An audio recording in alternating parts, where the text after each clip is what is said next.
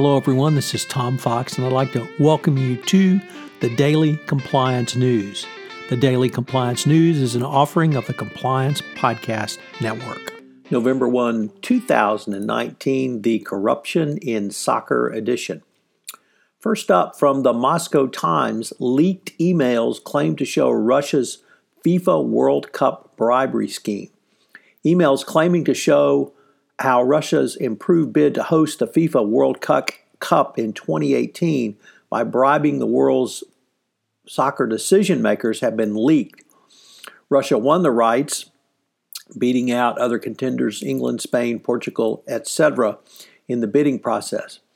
Emailed dossiers of senior FIFA officials uh, contained instructions on how to bribe them according to screenshots seen by the publication. The dossiers offered choices of influencing them through European football governing body commercial partners or uh, through other mechanisms. The Russian Organizing Committee allegedly sent emails to three Russian officials uh, setting out how to do so. Following up on today's theme of corruption in soccer, soccer attracts the most misconduct allegations in global sports. 87% of the 240 allegations of misconduct reported to the Sports Integrity Hotline over the past two years highlighted a number of match fixing, internal corruption, and sexual abuse issues. The Sports Integrity Hotline was established by the International Center for Sports Security in 2018, giving whistleblowers from every region a platform to submit integrity violations in all sports. And in, this week, it released its first summary of reported cases. The summary shows match fixing and money laundering accounting for 35% of all reported cases across sports, with sexual ab- abuse and doping uh, making up 15% and international corruption 10%. So, once again, soccer gets to claim we're number one, although I'm not sure they really want to for this issue. Uh, next up, the Financial Times asks would a company ever want to go public? Uh, with WeWork's decision to abandon its IPO, the latest example of powerful forces shaping America's capital markets, private equity companies, uh, private equity funds rather, and companies are looking for new ways to list. Uh, obviously, the direct listing model has become uh, more popular uh, based upon the uh, model of Spotify. The number of companies listed in the past two decades has halved. That's uh, really a, a, variety of reasons of doing so.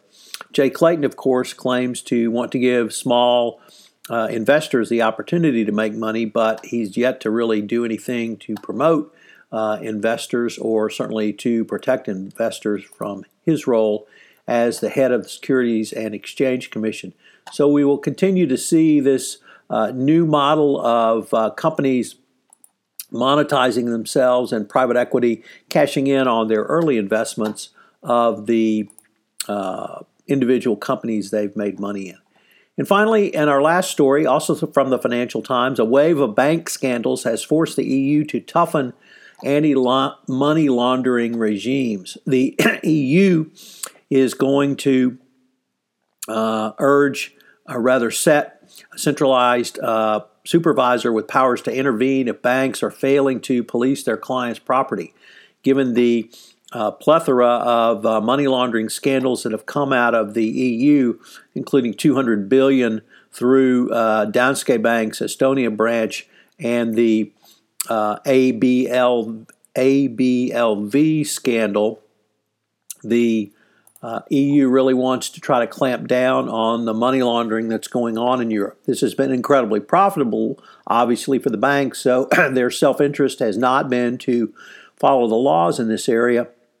And indeed, we saw that with Danske Bank, where they uh, deliberately uh, didn't respond to allegations of money laundering because they were making so much money from it. So, probably not a real big surprise here.